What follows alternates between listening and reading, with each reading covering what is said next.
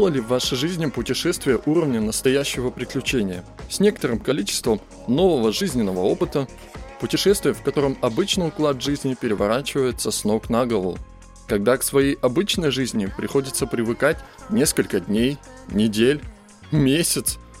Путешествие, в котором организм легко и безболезненно переносит виски с колой, шампанское и бурбоновые коктейли, выпитые за один день, а в привычной среде едва ли не помирает от безобидных 300 грамм бурбона, досадно так приговаривая «У нас тут так не принято».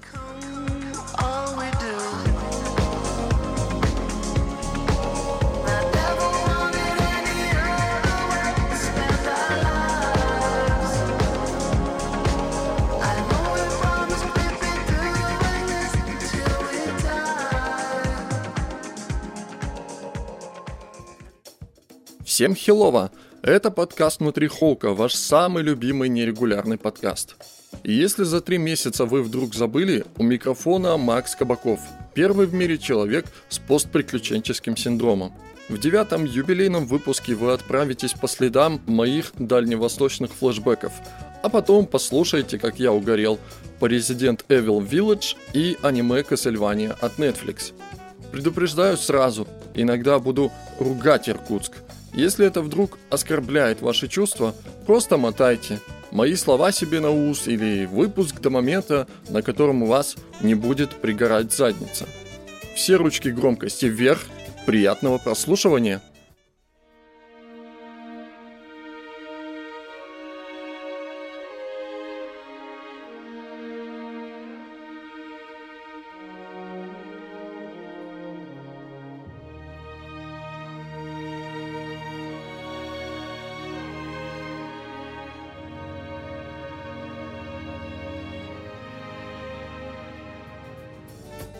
Начать стоит с короткой предыстории.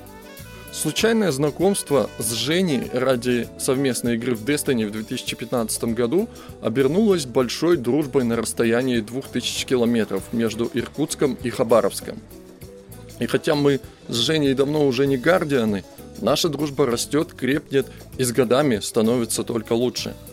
Впервые увидеться вживую нам удалось только в 2019, когда Женя приезжал в Иркутск – уже в первые дни 2020-го, который берег для нас свои неприятные сюрпризы, я начал думать о поездке в Хабаровск.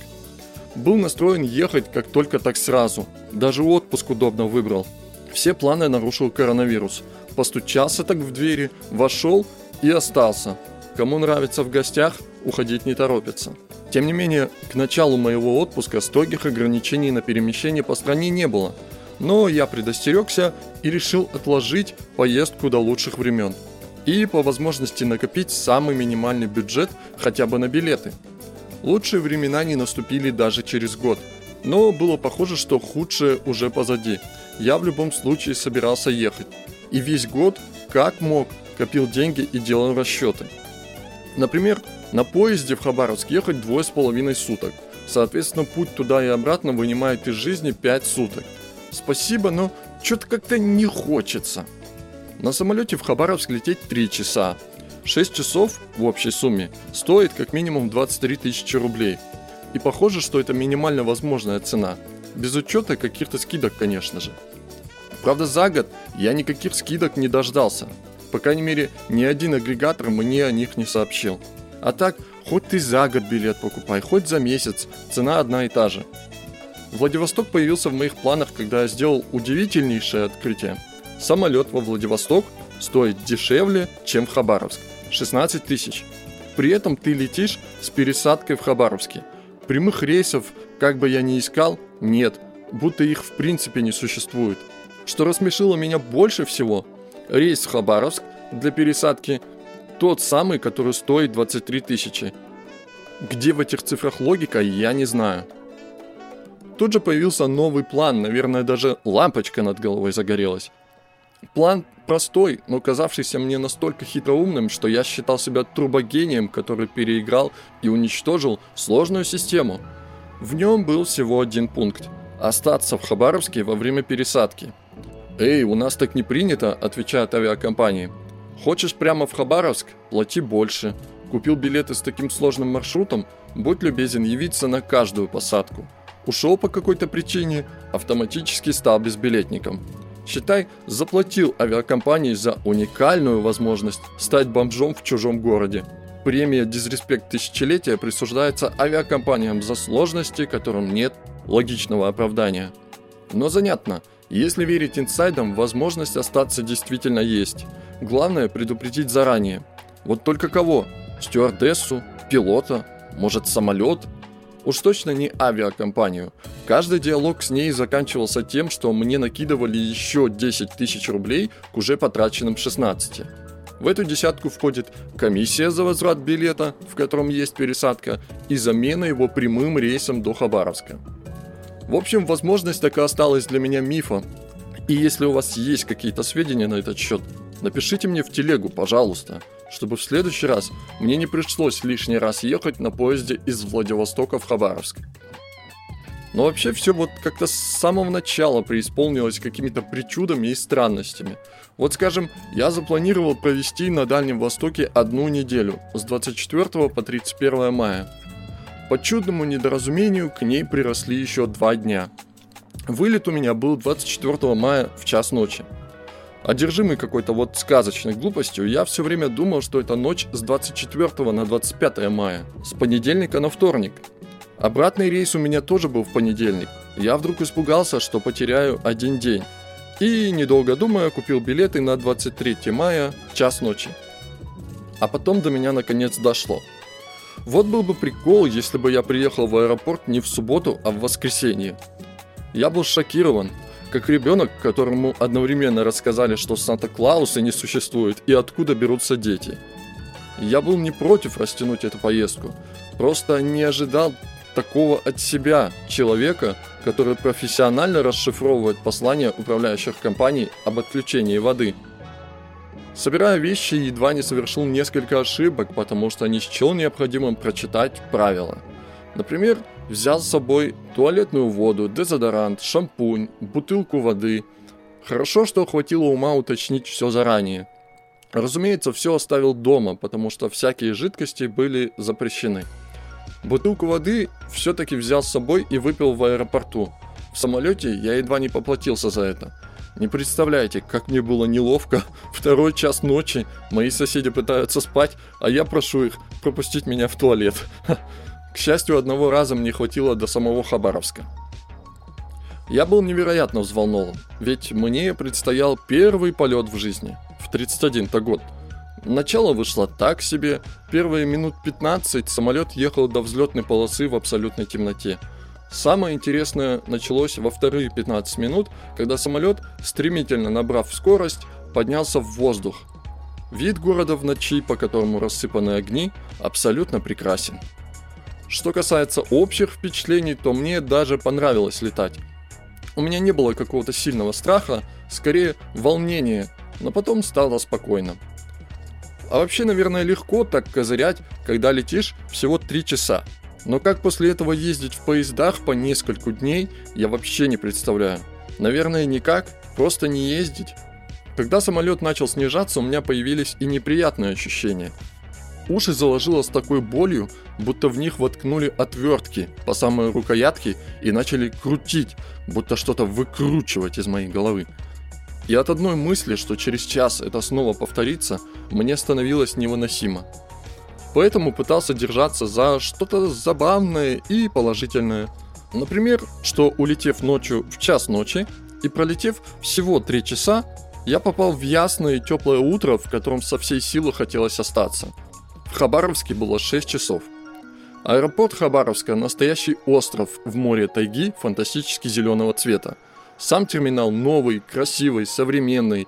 Есть фудкорт, кресло со встроенными розетками для зарядных устройств, кушетки для отдыха и даже небольшой музей. Он посвящен адмиралу Невельскому, чье имя носит аэропорт. Среди типичной музейщины есть и довольно незаурядный экспонат – манга про адмирала, написанная местными художниками. Сказать, что это модно, молодежно и современно, не сказать ничего. Кстати, в аэропорту Хабаровска мне тоже не могли сказать, смогу ли я уйти здесь и сейчас. Одна служащая отправляла меня в местное отделение аэрофлота, но я уже проходил через это дважды, вряд ли мне предложили бы там что-то новое.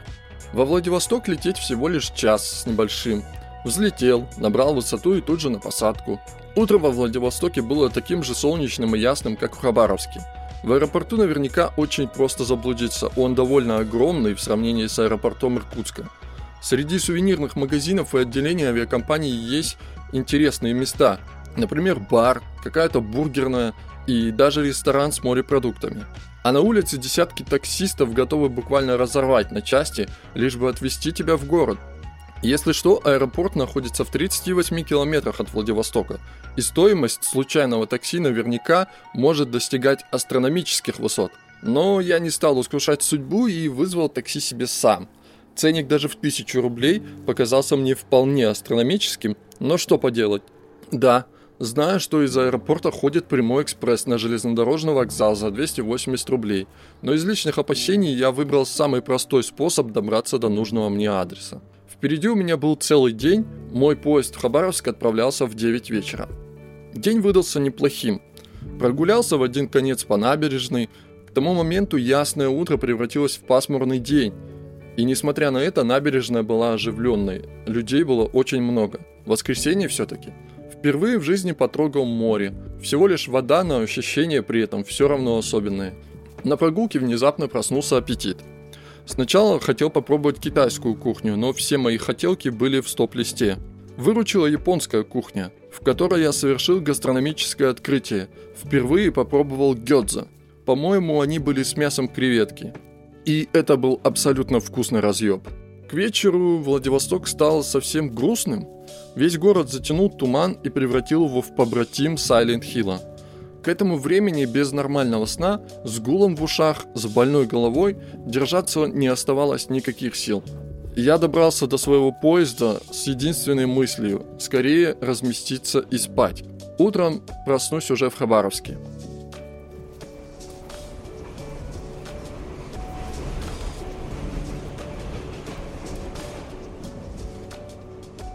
Пасмурным хабаровским утром Женя уже встречал меня на перроне. Наша долгожданная встреча состоялась. За кружкой кофе нашли мне съемную квартиру. За 1250 рублей в сутки довольно сносная квартира со всеми удобствами в двух шагах от центра города и в 10-15 минутах ходьбы от дома Жени. Сразу что-то предпринять помешал разогнавшийся дождь, который запер нас дома на пару часов. Когда дождь закончился, мы отправились гулять по городу – Прошли по пустынной набережной Амура, свернули на одну из центральных улиц и ближе к вечеру пришли в крафтовый бар Crafty Fox. Уютное, приятное заведение с потрясающей ламповой атмосферой, которая ошеломляет настолько широким выбором напитков, что даже бармены, бывает, ворчливо реагируют на вопросы своих посетителей. Я бросился удовлетворять свои скромные изыски. Крафтовый сидр, томатные гозы, эль с бананом, ананасом и манго – Напитков так много, что теряешься в своих желаниях. Изучаешь все с видом человека, который пришел на порно-сайт и листает все вкладки, выбирая, какое видео себе включить. Мне кажется, даже методично пробуя каждый напиток, в одночасье можно сбиться. И спиться, само собой. Также из этого путешествия получился отличный гастротур. Что ни день, то потрясающее новое открытие или что-то знакомое, но потрясающе вкусное. Вот скажем, бургеры – у тебя в городе может быть полно бургерных, может даже есть любимое место.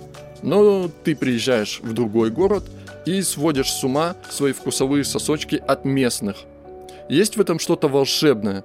Кушать с искренним удовольствием, как что-то совершенно новое в своей жизни. Даже если в бургерах ты академик с докторской диссертацией о толщине котлет. И очень важно делать это в правильном месте – с каким-нибудь Бургер Кингом или KFC это волшебство однозначно не сработает. И, кстати, о бургерах. В Хабаровске я кушал их в очень клевом и атмосферном месте с названием «Хлебомяс». Это был уничтожающий вкусный бургер имени Квентина Тарантино на черной булочке с жареным беконом и роскошной котлетой.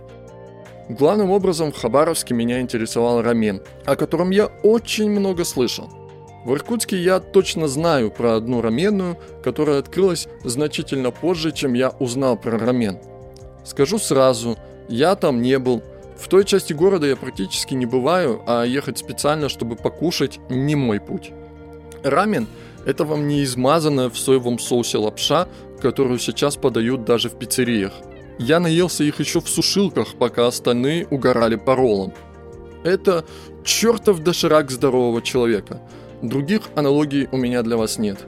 Хорошая порция супа с лапшой в наваристом мясном бульоне с яйцом, зеленью и ломптем нежнейшего мяса. Безукоризненно вкусный разъеб. Не удержался заказать еще и гёдза в этой раменной и был разочарован. Начинка в меню, кажется, была только одна, из мясного фарша с какой-то зеленью. По вкусу так пресно, что даже соевый соус не спас положение. Съел лишь половину порции. Но и это было не все. После рамена Женя сделал мне гастрономический контрольный выстрел и добил мой неискушенный аппетит первым в жизни хачапури по-аджарски. Серьезно, Фолкс, мне 31 год, а я до этого момента в жизни не то чтобы не ел, я не видел даже это ваши хачапури. И это, скажу я вам, любовь с первого кусочка свежеиспеченного теста, который крутят, вертят и пекут прямо на твоих глазах. Я рассказываю, а сам слюной давлюсь от одной мысли. Забавно, как после этого в одном торговом центре Иркутска я видел хачапури по-аджарски, а оно видело некоторое дерьмо. Уже готовое, порядком засохшее, яичный желток в сердцевине застыл, а сыр превратился в резину – Специально для тебя эту мертвечину разогреют в микроволновке. Будь я кулинарным полицейским, то наказал бы поваров за это кулинарное убийство. Хабаровск – замечательный город. В плане архитектуры местами он казался мне очень похожим на Иркутск. Наверное, потому что начинал строиться еще в царское время. При этом Хабаровск кажется непривычно компактным. Например, когда ты за один день можешь обойти вдоль и поперек весь его центр, и потом не знаешь, куда идти дальше – или когда любимый бар или заведение со вкусной едой в такой доступности, что до них можно с удовольствием пройти пешком от дома или офиса. В Хабаровске в принципе удобно ходить пешком. Благодаря широким тротуарам, на которых есть где разойтись, без риска попасть в неудобное положение, когда нужно плестись друг за другом. Очень повезло с погодой на все дни, хотя прогнозы были неприятные. На все дни рисовали дожди. В Иркутске, кстати говоря, был какой-то дождливый пиздец, и я даже шутил, что я везу его с собой в Хабаровск. Но солнечное тепло было практически все дни. Еще в Хабаровске очень строго и благородно воспитанные водители авто. Я слышал про это, но все равно охуел с неожиданного радушия, с которым тебе уступают дорогу на пешеходных переходах. Несколько раз по привычке я останавливался и пропускал, но вместо этого пропускали меня. В Иркутске такое очень большая редкость.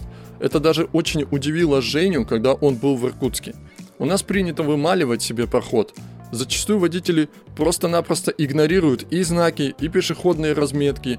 Ездят с такой сумасшедшей скоростью, что опасаешься за свою жизнь всякий раз, когда переходишь дорогу. Хабаровск оставил впечатление уютного и приятного города, в котором очень просто почувствовать себя своим. Это чувство дает ощущение защищенности, комфорта, с которым ты без всякого опасения можешь выйти в магазин вечером за 15 минут до закрытия. Хм, или это я от пива такой смелый был? В четверг вечером славной триадой я, Женя и его жена Алиса отправились на поезде во Владивосток. Все сразу же началось с конфуза. Перепутали рассадку при покупке билетов и получилось, что два места с одной стороны и одно место с другой через стенку. Но не составило труда договориться с соседом поменяться местами. Это создало источник хаоса в вагоне. Сначала мужчина, которого мы отправили за стенку, потерял какие-то важные документы. Поднял такой переполох, в который втянул и младшего проводника, и старшего проводника, и полицию. Оказалось, документы упали под решетку обогревателя. В своей настойчивости разобрать ему этот обогреватель он, естественно, потерпел фиаско. Но потом он все-таки вытащил их каким-то длинным инструментом.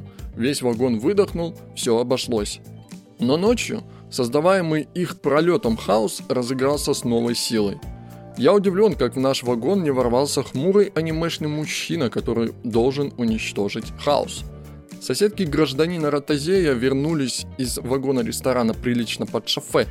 Еще и среди ночи к ним кто-то подселился, но остался без постельного белья. Барышни очень громко выясняли, где среди ночи это постельное белье взять. Диалог между ними звучал как жеванная пленка и состоял из двух-трех повторяющихся реплик. Через минут пять кто-то из пассажиров попросил их заткнуться. Вроде сработало. Даже хмурый анимешный мужчина не понадобился.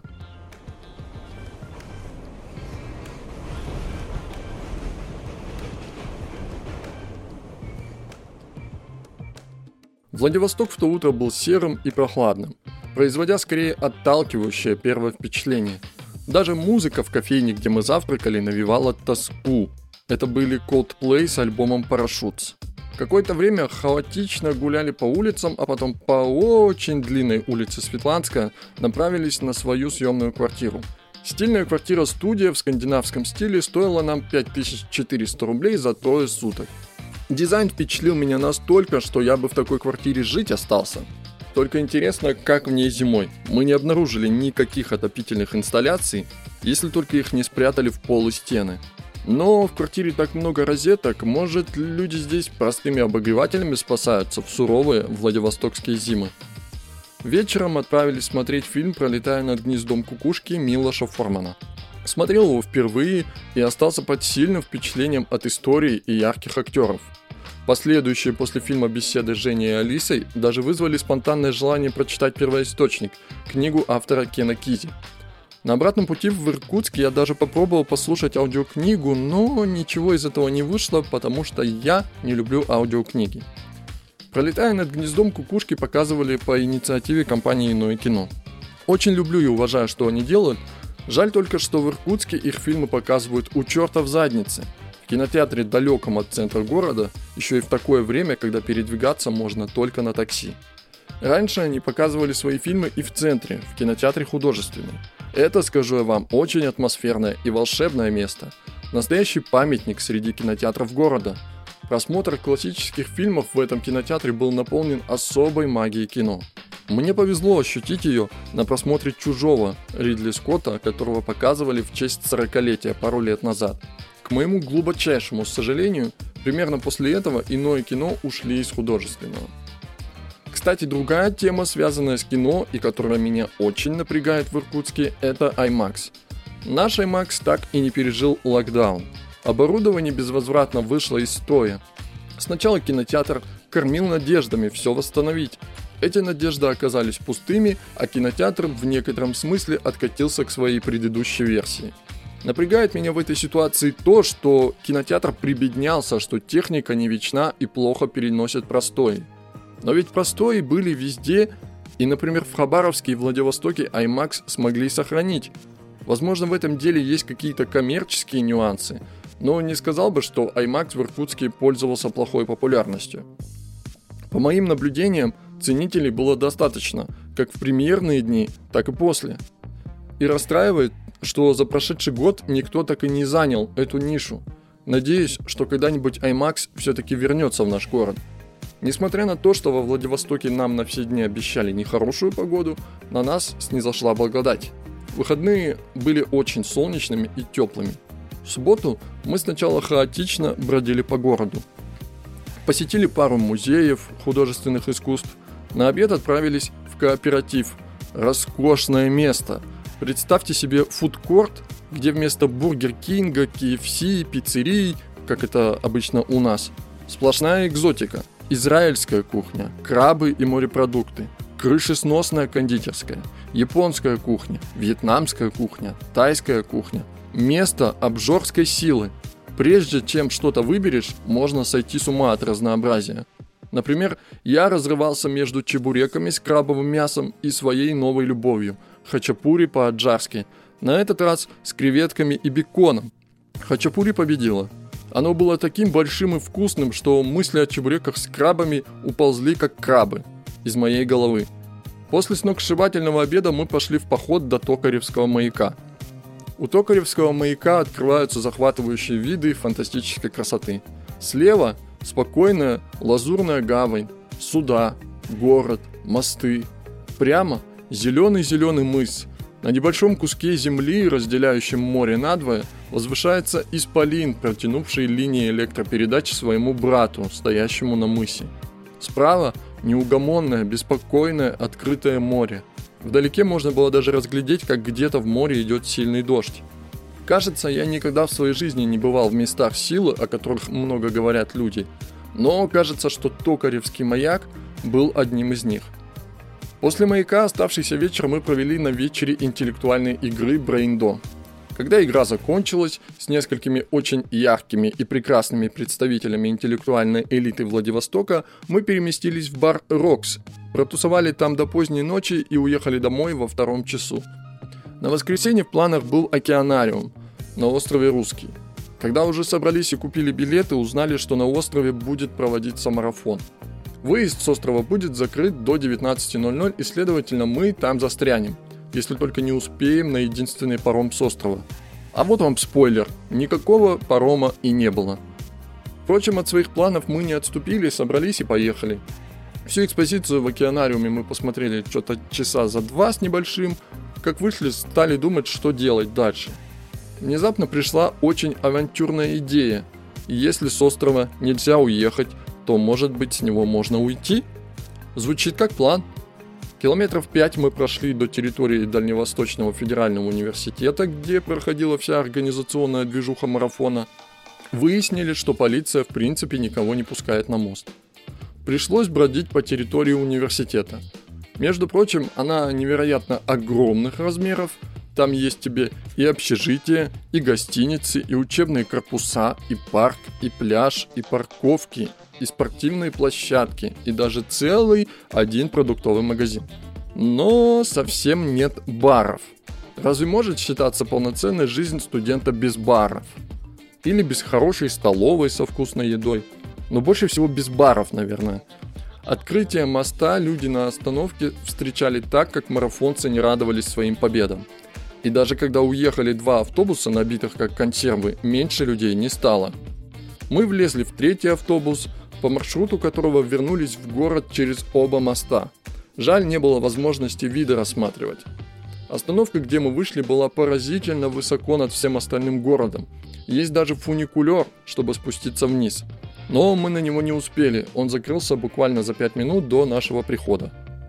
Зато рядом открывался потрясающий вид на Золотой мост. Он был как на ладони. Впечатляющее зрелище – После сомнительной столовской еды первое, чего мы хотели, это нормально поесть. Тоже мы выбрали шаверму. Сытно и вкусно, большего и не надо. Прошлись по безукоризненно красивому вечернему Арбату, увешанному яркими иллюминациями. Тем самым благополучно закрыли еще один маленький гештальт нашего путешествия. Хочется отметить крутость общественного транспорта во Владивостоке. Несмотря на то, что цена за проезд немного выше, чем в Иркутске, моего уважения заслуживает организация. В каждом автобусе терминал для безналичной оплаты. Расположен удобно, исключает контакт с водителем и возню с наличными. В Иркутске такое тоже есть, но большая редкость. Да и то очень часто сделано в срата. Прячут этот терминал куда-то к себе под руль, будто боятся, что его могут спиздить. Естественно, чтобы оплатить, ты должен дать водителю свою карту. А что если у тебя нет карты? Телефон ему еще дать? Во Владивостоке я в принципе очень быстро привык к тому, чтобы вообще с собой ничего не носить, кроме телефона. Все нужные карты были забиты в Google Pay, а наличность мне требовалась примерно никогда. Еще мне показалось, что во Владивостоке нет трудностей с автобусами в позднее время. В Иркутске после 8-9 часов вечера большинство маршрутов вымирает – при этом перевозчики ухитряются выбивать себе хитрожопые условия, например, повышенную цену за проезд после 20.00. Они бы еще ездили после 20.00. Если ты застрял в центре города, например, в это время, о базаре, что уехать домой сможешь только на такси. Интересно, что в последний наш день было как в первый. Будто обиженный нашим скорым отъездом, Владивосток повернулся очень неприятной стороной, пасмурной и холодной. В полдень мы уже освободили свою съемную квартиру, мой рейс был на 16 часов, а в 17 Женю и его жену Алису ждал поезд в Хабаровск. Долго думали, где нам пообедать, прежде чем расставаться. Выбор пал на индийскую кухню в заведении с характерным названием Джимми Джимми. Тоже, в общем-то, большой гастрономический изыск для меня. В Иркутске вроде бы есть что-то индийское, но я там не был. Выбрал индийский плов и не прогадал. Он оставил впечатления яркие, как вся индийская культура. Мой гастротур закончился тем, что моим вкусовым сосочкам сделали ебейшее фаталити. Я потом долго не мог привыкнуть к простому рациону. Любая еда просто перестала доставлять мне удовольствие. Едва часы пробили два часа, как настало время прощаться. Я не без нюансов заказал такси до аэропорта. Что не водитель, так хотел, чтобы я оплатил ему или наличными, или через Сбербанк онлайн. А я, в свою очередь, хотел очень воспользоваться своими бонусами местной службы такси, чтобы уехать не за 1000 рублей, а за 700. По-моему, только третий водитель приехал за мной, не задавая лишних вопросов. Такси, я скажу честно, едва сдержал слезы. Внутри меня разыгралась почти что истерика – это была безукоризненно отличная неделя, полная ярких впечатлений, нового жизненного опыта в компании замечательных людей, расставаться с которыми мне совсем не хотелось. Владивосток сильно впечатлил меня и совершенно иным образом, нежели Хабаровск – Красивый, многоуровневый город, ярких контрастов и интересных мест, в котором чувствуется большой мегаполис. Больше дружелюбный к водителям авто, вовлеченных в сумасшедшее уличное движение. Меньше дружелюбный к пешеходам, которым приходится ютиться на узких тротуарах. Тем не менее, Владивосток – город, в который хочется вернуться. А море, как мне кажется, дает ему безграничные туристические возможности – в аэропорт я приехал чуть ли не за два часа до начала посадки на рейс. Мы немного преувеличили свои временные расчеты, а можно было задержаться в городе еще на часок. Я, в общем-то, нашел чем себя занять. Побродил по аэропорту, купил немного сувениров и беспокоился о предстоящих неприятных последствиях. Вряд ли мой организм привык к полетам так же легко, как моя менталочка. Забавно было, что в часе от Владивостока в Хабаровске тепло и солнечно, мне же предстояло лететь в холодный дождливый пиздец, из которого я улетел неделю назад. В Иркутске, с тех пор, как я уехал, он так и не заканчивался. Пересадка в Хабаровске на этот раз была трехчасовой, но прошла удивительно быстро. Вот только я не зарядил наушники. Они неожиданно разрядились в самом начале полета. Я остался без средств от скуки. Можно было поспать, но не хотелось. Да и было невозможно заснуть. Все время в салоне самолета плакал маленький ребенок. Той ночью в Иркутске дождя все-таки не было. Но и тепло не было, даже для обычной иркутской ночи. И снова мне стоило определенных трудов заказать такси. Хоть на парковке и стояли машины, мое приехало с одной из ближайших улиц. Даже мой водитель удивился, что поиск машины длился 5-6 минут. Всю дорогу мне было странное ощущение, будто я приехал в гости. Весь город спал и был пустым, из-за чего я чувствовал себя несколько отстраненно. Иркутск показался мне чужим. Это чувство долго не покидало меня. В первое же утро оно довело меня до довольно неожиданного состояния. Страшных мыслей, привело с собой другие неприятные чувства. С одной стороны, во всем этом можно было найти определенный стимул, но, честно говоря, я сильно испугался этого состояния и всю неделю всеми силами пытался от него избавиться и вернуться в норму. Вроде получилось, но это не точно. Дальний Восток абсолютно прекрасен, хоть я и увидел малую его часть. Хабаровск и Владивосток – потрясающие города. Каждый полон контрастов, которые делают эти города непохожими друг на друга и на другие города. Посвящаю этот выпуск этим двум городам. Своим друзьям, с которыми наконец встретился. Интересным и замечательным и прекрасным людям, с которыми познакомился – Хочется выразить вселенской величины благодарность всем-всем-всем за то, что сделали эту неделю моей жизни очень яркой и насыщенной. Пускай, что очень вероятно никто из всех этих людей не услышит всех этих слов, кроме моих друзей, конечно, но я надеюсь, что Вселенная им как-нибудь всем передаст.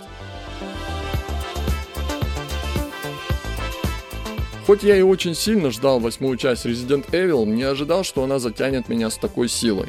Едва закончились титры после первого прохождения, я со всей силой захотел еще. А потом еще. А потом еще. Короче, угорел на пять раз, сделав это меньше, чем за месяц. На нормале, на легком, на харде, на легком, на самом-самом харде. По-моему, уже после третьего раза меня очень мощно накрыло – у меня была ночь в странном состоянии полусна, в котором я с дробовиком бродил по деревне из видеоигры. На утро было невыносимо, будто я вообще не спал. Но игра, в общем-то, ни при чем. Бывает, что предболезненное состояние устраивает мне яркие представления. Например, однажды в предболезненном состоянии я читал фэнтези и всю следующую ночь провел как будто внутри книги, при этом абсолютно никакого сна. Как будто открылся портал, и я в него провалился. Прежде чем продолжить, смотрите-ка, табличка. Осторожно, злые спойлеры. Да-да. Для меня деревня по-настоящему выдающаяся игра.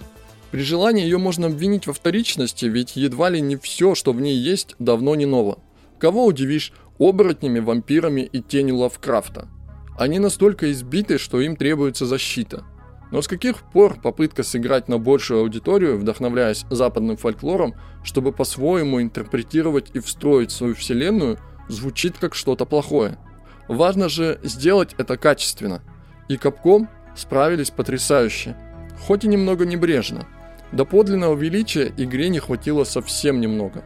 Хотя в этом немного довольно смелое желание. При всех достоинствах кажется, что в игре остался некоторый нераскрытый потенциал – Например, было бы круто одному из боссов сделать еще одну фазу. Другой босс при своих богатых способностях и весьма неожиданном статусе мог бы причинять больше неприятностей по мере прохождения и заслужил более яркую финальную битву, в которой деревня, имеющая очень большое значение, стала бы главной ареной. Да, это смело и претенциозно, но и грандиозно. В самый раз для захватывающего блокбастера, каким получилась игра – Деревня почти идеально сбалансированный аттракцион, который виртуозно манипулирует внутренним состоянием. Напряжение, отчаяние, ужас, отвращение, жалость, раздражение, решительность. Первому тебя отдают на съедение практически в самом начале, как маленького котика бросают в стаю бешеных собак – Приходишь в эстетически великолепный замок, и вместо оборотней тебя начинает напрягать бешеная баба-вампиресса, ее сумасшедшие дочери и то ли прислуга, то ли засолка на зиму. Несмотря на адреналин, иногда чувствуешь себя беспомощно. В конце концов, вампиресса превращается в ебаку самого высшего сорта японского воображения. Люблю такое. Испытываемый от игры ужас местами настолько подлинный, что внутри все трясется – Чертов особняк Беневьента доводил меня до усрачки каждый раз, когда из темноты под дрожь геймпада в руках появлялась жуткая окровавленная ебака, признавшая в тебе своего отца. Все пять прохождений, сука. Даже попытки снизить саспенс с отключением полностью звука или с помощью музыки плохо работали. Что если бы водяной из советской сказки, которым никто не водится, был придуман Лавкрафтом? Или жил бы где-то на болотах возле Ярнама, Получился бы омерзительный грустный карапуз Моро, который вызывает отвращение и жалость одновременно. Настолько одинокий и брошенный, что ему приходится смотреть неисправный телевизор, чтобы хоть как-то развлекаться. В некоторые моменты игра причиняла и раздражение. Мне сначала очень не нравилась фабрика. Скучная, неоправданно затянутая и откровенно неудачная. Тем более, когда сам работаешь на заводе – Меньше всего хочешь видеть что-то подобное в любимой игре. Лучше бы замок Димитреску или что-то еще так растягивали, если была необходимость. На втором или третьем прохождении все поменялось. Появилось ощущение, что каждый уровень игры ровно той величины, которая полностью меня устраивает. Особенно, когда шаришь в локациях лучше, чем у себя на районе. И уж тем более, когда дважды проходишь игру меньше, чем за три часа. И фабрика вдруг понравилась, да, это неуютный мрачный лабиринт из узких коридоров и комнат, но в конце концов, меньше всего в хоррорах должно быть комфортно. И фабрика, кишащая киборгами-убийцами, безупречно вписывается в эту своего рода заповедь. Кстати говоря, хозяин фабрики Гейзенберг и есть тот босс, которому бы не помешала еще одна фаза. В человеческом облике. Это самый очевидный нераскрытый потенциал. Смотрите, у мужика есть здоровенный молот, а еще он управляет металлами. Сражение с человеческой формой Гейзенберга отлично вписалось бы в несколько перегруженное, затянутое сражение с его чудовищной формой. Скажу сразу, придумал не я, а мой приятель Антон Абармот. Но стоило ему выразить эту мысль, как она не дает мне покоя и кажется очень классной. Забавно, что я не поклонник седьмой части. Я долго избегал ее, несмотря на хорошие впечатления от самой первой демо-версии – но в какой-то момент, неоднократно посмотрев на игру со стороны, для себя решил, что мне в ней все не нравится. От вида от первого лица до самого геймплея, будто вдохновленного играми в духе Outlast, когда с врагами больше играешь в прятки или кошки-мышки, чем открыто с ними сражаешься. Мне больше по душе были ремейки второй и третьей частей. Зомби, вирусы, мутанты, вот это все. Но от анонса деревни внутри что-то очень приятно ёкнуло. Будущая игра впечатлила меня первыми же кадрами. В них ощущалась особая атмосфера, пленяющая флером Bloodborne. С того момента мне игру можно было и не продавать. И даже такая невероятная маркетинговая сила, как Леди Димитреску, стала всего лишь одним из нескольких доводов в пользу игры. Но зато таким же большим, как сама благородная вампиресса. В конце концов, я даже решился на седьмую часть. Правда, непосредственно перед релизом деревни и скорее для понимания общего контекста. Игра, в общем-то, мне понравилась. Хтоническая атмосфера и постоянным напряжением – игрой в кошки-мышки с врагами, неплохим уровнем псевдонаучной обоснованности. В седьмой части серия заиграла новыми красками, несмотря на своего рода возвращение к корням. Resident Evil снова стал про выживание. Окей, большую свою часть, но не обошлось и без сильных разочарований. Дизайн врагов и боссов игры мне не понравился от слова совсем. Кроме Маргариты Бейкер. Вот она яркий символ подлинной японской жути – Женщина принимает неестественные позы, растягивает свои конечности и управляет омерзительнейшими насекомыми. Увы, все остальные враги символизируют лишь говно, из которого они состоят, пускай в игре это и зовут плесенью. У них есть лишь один положительный нюанс. Их природа хорошо раскрывается лором игры. Но все равно, плесневики, фу, вы мне не нравитесь. Проваливайте ваше место в углу позора рядом со злым красным облаком из другой японской игры. Теперь про озвучку. В Resident Evil я всегда выбираю японскую. Проходил и ремейки, и седьмую часть именно с японской озвучкой. Японская озвучка делает мой игровой опыт более пугающим, атмосферным и интересным, в котором сами персонажи раскрываются и ощущаются совсем по-другому. Это особенно касается деревни – да и, наверное, от той же семерки я бы так не угорел, если бы играл с английской озвучкой. Японская добавила этой игре больше безумия.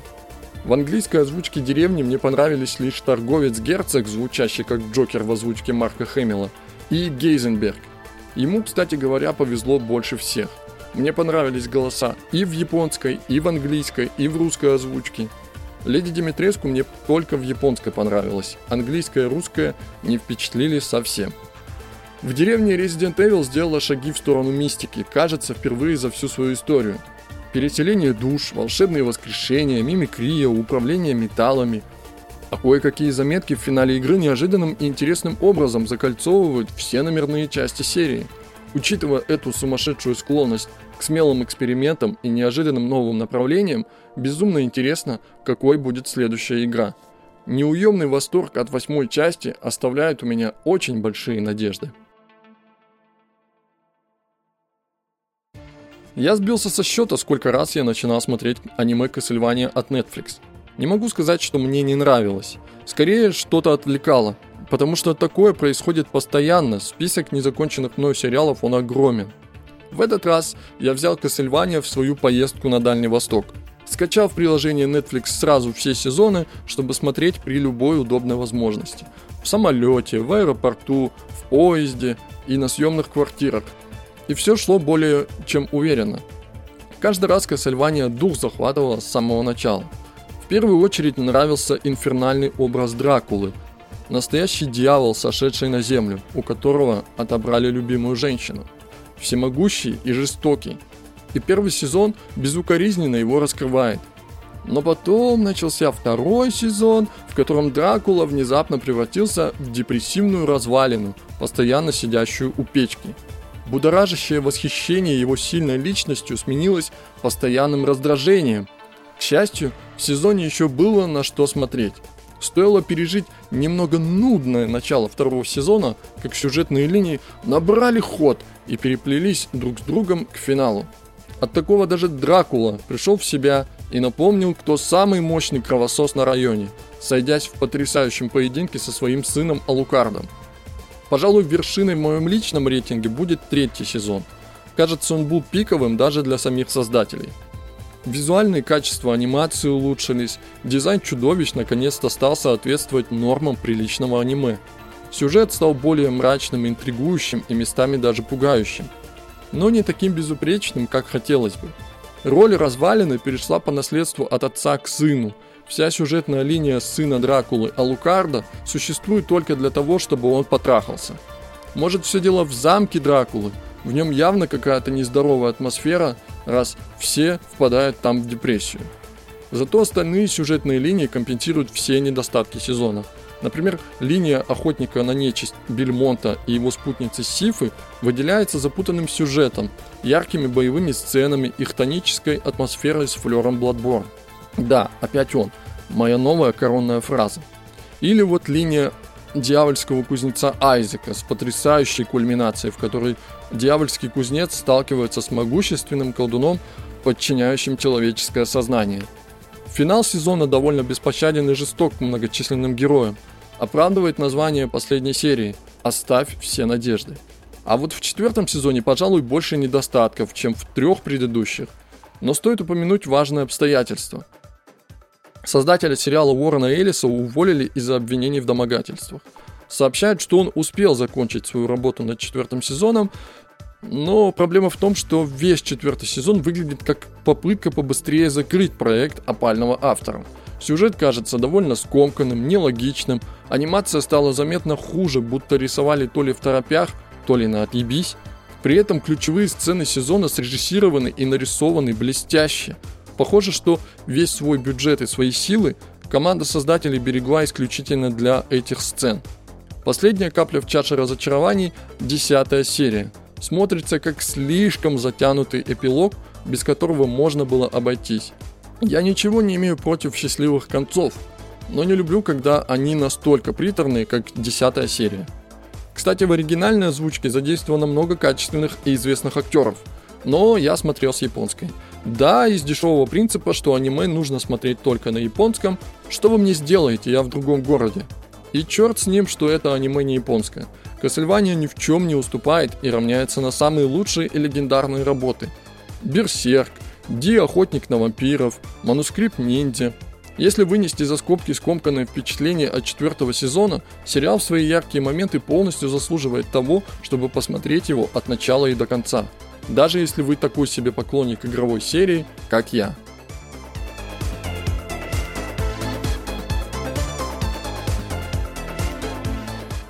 По традиции выражаю вам благодарность за то, что слушаете мой подкаст. В каком-то смысле я перехитрил сам себя, когда хотел записать выпуск на одной лишь фристайловой тяге. Именно поэтому в этот раз я побил рекорд своей продуктивности. Настолько, что пока готовил первую часть, полностью растерял все впечатления для второй и третьей. Пришлось потрудиться, чтобы восстановить их. Кстати говоря, спасибо Ване Толочеву из подкаста «Один дома». Написал ему в Твиттере, и он разрешил мои противоречия по поводу подготовки текстов. Было непросто собрать свои дальневосточные флешбеки в рассказ. Уверен, он получился довольно забавным, и надеюсь, что он был для вас очень интересным, как и все остальные темы выпуска. Фолкс, Ставьте лайки и звездочки подкасту, пишите дифирамбы в отзывах iTunes. И главное, не прячьте такое сокровище. Делитесь с друзьями, знакомыми и близкими.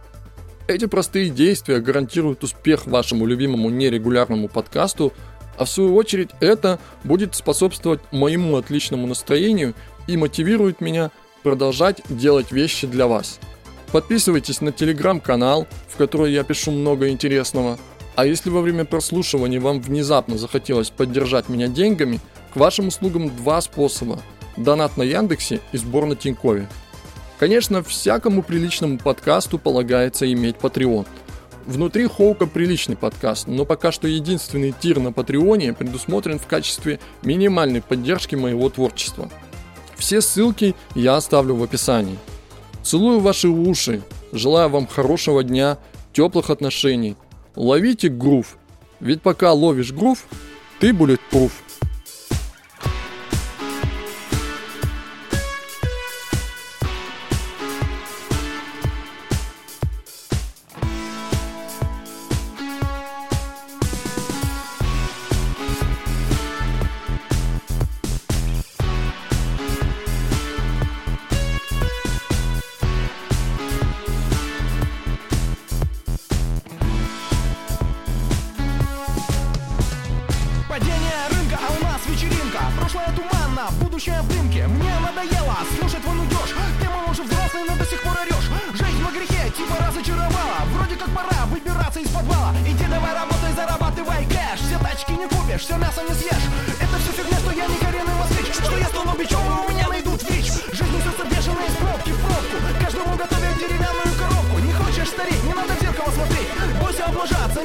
угореть Если даже ты немощный дедок Проколи себе ухо,